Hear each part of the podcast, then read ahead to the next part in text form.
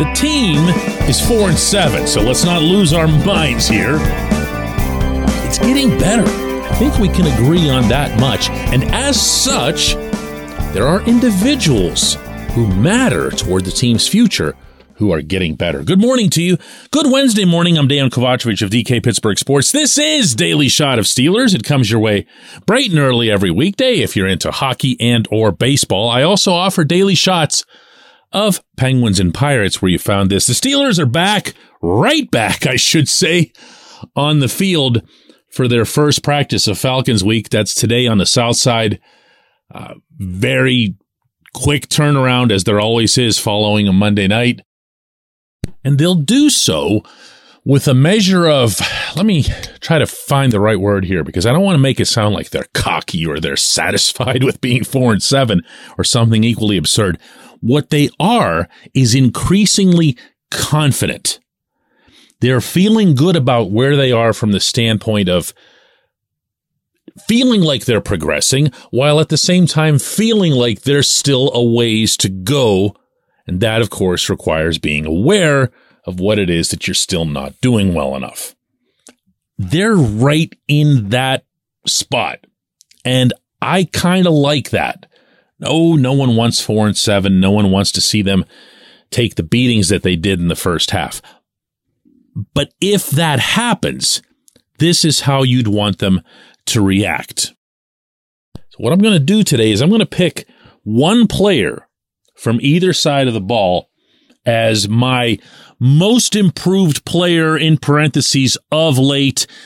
Uh, in the second set of parentheses, not named Kenny Pickett, and see where it takes me. Kenny would actually be my guy on the offensive side of the ball. He went from having eight interceptions over a couple of games to none over the last three.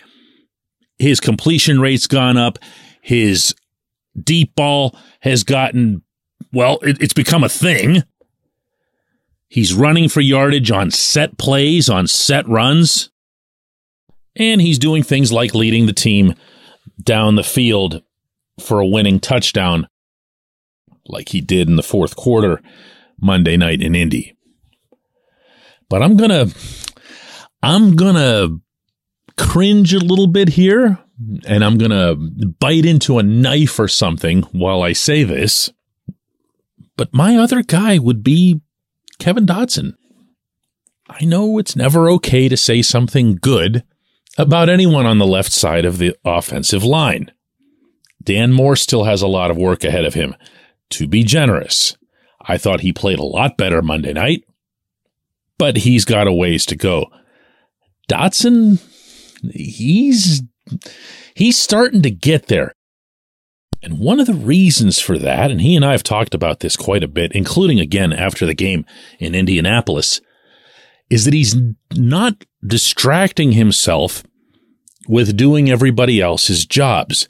That's the worst enemy of a young NFL offensive lineman is thinking to yourself, what about this guy? What about that guy? Do I need to help this person? Do I need to account for that person who looks like he's about to blitz? He's just doing his job now. He hasn't been great. He's missed. He's been beaten. But when you talk about guys who are growing in terms of confidence and that simultaneous awareness, he's right up there with Kenny. He really is. Because when he's at his best, and you'll recall when he first made it onto an NFL field when he was filling in for Matt Feiler a couple years back. Five games, Feiler was out, and all they asked Dotson to do was one thing find one guy, seal him. Don't worry about anything else. They didn't want to overcomplicate anything. They were in survival mode, and you know what? So was he. And he went out there and just found one person and just shoved them backward because this is a really big, really strong dude. We're starting to see the Steelers benefit from exactly that. So he'll be my guy including all those parentheses from earlier on the offensive side. What can you expect at Point Park University in downtown Pittsburgh?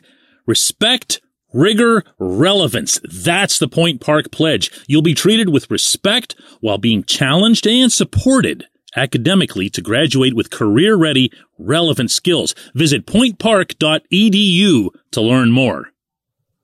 On the defensive side, I'm going to defer my vote, or at least acknowledge that it'll be very, very heavily influenced by a discussion I had with Cam Heyward in Indianapolis after the game. And that's going to be Alex Highsmith. Uh, and not just what you think.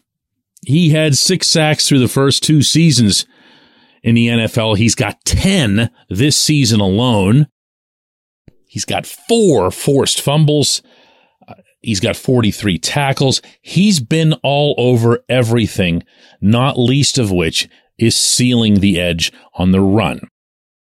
But when we're talking about improvement, and that's what Cam and I were talking about, we're talking about something that he's done before, but is now doing it either in a different way or at a different level.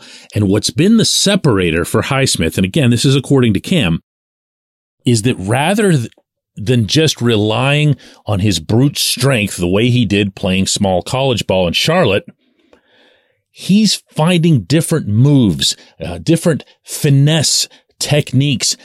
In particular, finding a way to cut to the inside to make a difference there. Now, why would Cam bring that up with me? And by the way, it was he who brought it up. It's because the Steelers were having a really tough time getting through the heart of the Indianapolis offensive line. That was as expected because that offensive line is considered to be really good in the middle, not at all good on the tackles. That's why you were able to see TJ Watt and Highsmith kind of make their way around the edges okay. But since there wasn't anything coming up the middle, Matt Ryan could still buy himself an extra second or two by pretty much staying where he was. So the adjustment, the defensive adjustment that you saw the Steelers make in the second half was that they were just going to send more bodies and more people toward the inside and make it matter that TJ and Highsmith would make it from the outside. Only Highsmith was coming and stunting in from the inside, joining Cam, uh, even being joined by defensive backs. That's how Terrell Edmunds got a sack. That's how Arthur Maulet got a sack. Might have been the first time that I can recall all season any sort of sustained pressure from the secondary to go after a quarterback. Well, according to Cam, and this is the kind of thing that would probably require pretty intricate viewing of the film to bear out, but so I'll just take Cam's word for it. Highsmith became just a wrecking ball in that area, and it threw off everything that the Colts wanted to do, including run the ball, just by his sliding to the inside. If you go back to when the Steelers first brought Highsmith in and saw him as kind of a a, a work in progress, um, a project, even because of the low level of college ball that he came from, You'll also recall that they said at the time that he could play inside or outside. And if you look at his physique, you wouldn't hesitate for a second to put him inside based on that alone. So the fact that he was able to, in mid game, come and make a difference there, this is a player who can do some things. He really is. When we come back, J1Q.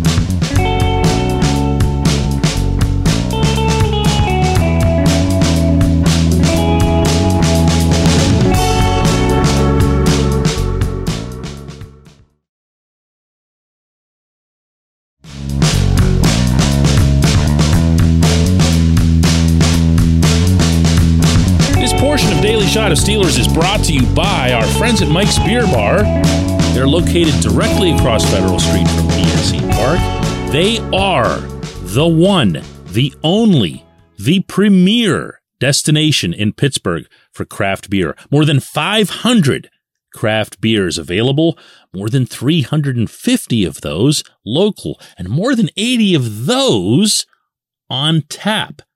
Mike's can't be topped, not for beer, not for the awesome kitchen and menu that's available, not for all the special events that are going on there. Check them out online at mikesbeerbar.com. Mike's Beer Bar, right across Federal Street from PNC Park. Today's J1Q comes from Danny Blay, who says, DK, did the offense improve with Najee Harris out? It seemed like we moved the ball more efficiently And I feel like we could have thrown the ball even more if we needed to. You know, Danny, I know how it felt.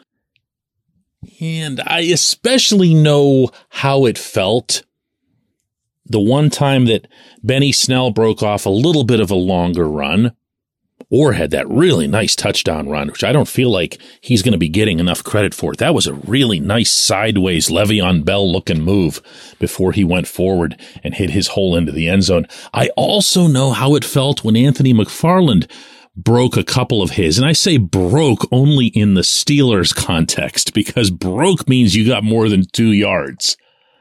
And there were a couple of times where Anthony went to the outside, found something, and I thought could have just kept running. And on one play specifically, he waited for some bizarre reason for James Daniels to catch up with him to throw a block that he didn't need. He could have just kept running to daylight.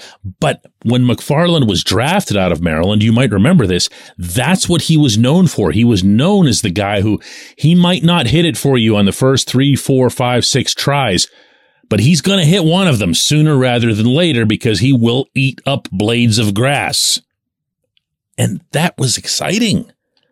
And it's rare to feel excited about this team's running game whether it's Najee there or Jaylen Warren or these two guys.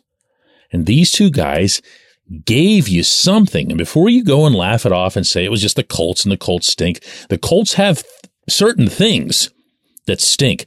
Their run defense doesn't. Their defense in general doesn't. The Steelers put up more points against the Colts than anybody had in seven weeks. So throw that one right out of the equation. My feeling and you'll notice I'm using that word a lot in this particular response, is that Najee needs more time and more of an opportunity to display that he isn't a first round back who should be treated like a first round back. But at the same time, I might have been among the first to bring up earlier this season that what he was doing just wasn't cutting it. That was a pretty unpopular opinion at the time because everybody was still in love with Najee. Oh, Najee this, Najee that. And he has this spectacular backstory and a tremendous, legitimately engaging personality. And yeah, there have been times, occasionally, when you've watched him in the NFL and seen him do something like carry a handful of guys down the field or even that leaping thing, which I knew was going to eventually fade off for him and has. But overall, and I have a feeling this is where you're going, he hasn't been it. He hasn't had that it factor. Now, put that right over here. Let's just slide it over to this side of the table and throw in these other three guys. Don't conflate how you feel about Najee versus what you think you can get out of the other three. You don't need to do that. We've seen a lot of Snell. We've seen some slash possibly enough of McFarland, and we've seen just a little bit from Warren, an undrafted rookie. So to suggest that, you know, this is the way you'd want to go, you'd want to lean more toward these other guys is to ignore some pretty obvious factors that went into this specific game. And that was that the Colts set up their defense, and practiced to face a back like Najee. How do I know that? Because that's what all teams do, and that's what the Steelers did in facing the Colts. In fact, they thought they'd see a lot more of Jonathan Taylor than the 20 carries he actually had. So when you are all of a sudden seeing somebody different and doing something that you hadn't prepared for either in practice or even on film, because what kind of film could you be watching to see Anthony McFarland? What? sitting on a sideline, that person who comes into the game operates with a significant advantage. They're not just a change of pace, they're a change of look, a change of style, a change of everything. The Colts had to adjust to that, and they didn't have any time to adjust to that since Najee wasn't declared out until near the end of halftime. So I, I don't like to tell people what to think or whatever, but uh, what I would suggest, and only since you asked, is I would take how you feel about Najee and just move it over here and analyze it on its own without wondering whether or not one of these other three guys is suitable to replace him. We kind of know who they are. I appreciate the question. I appreciate everyone listening to Daily Shot of Steelers. We'll do another one of these tomorrow.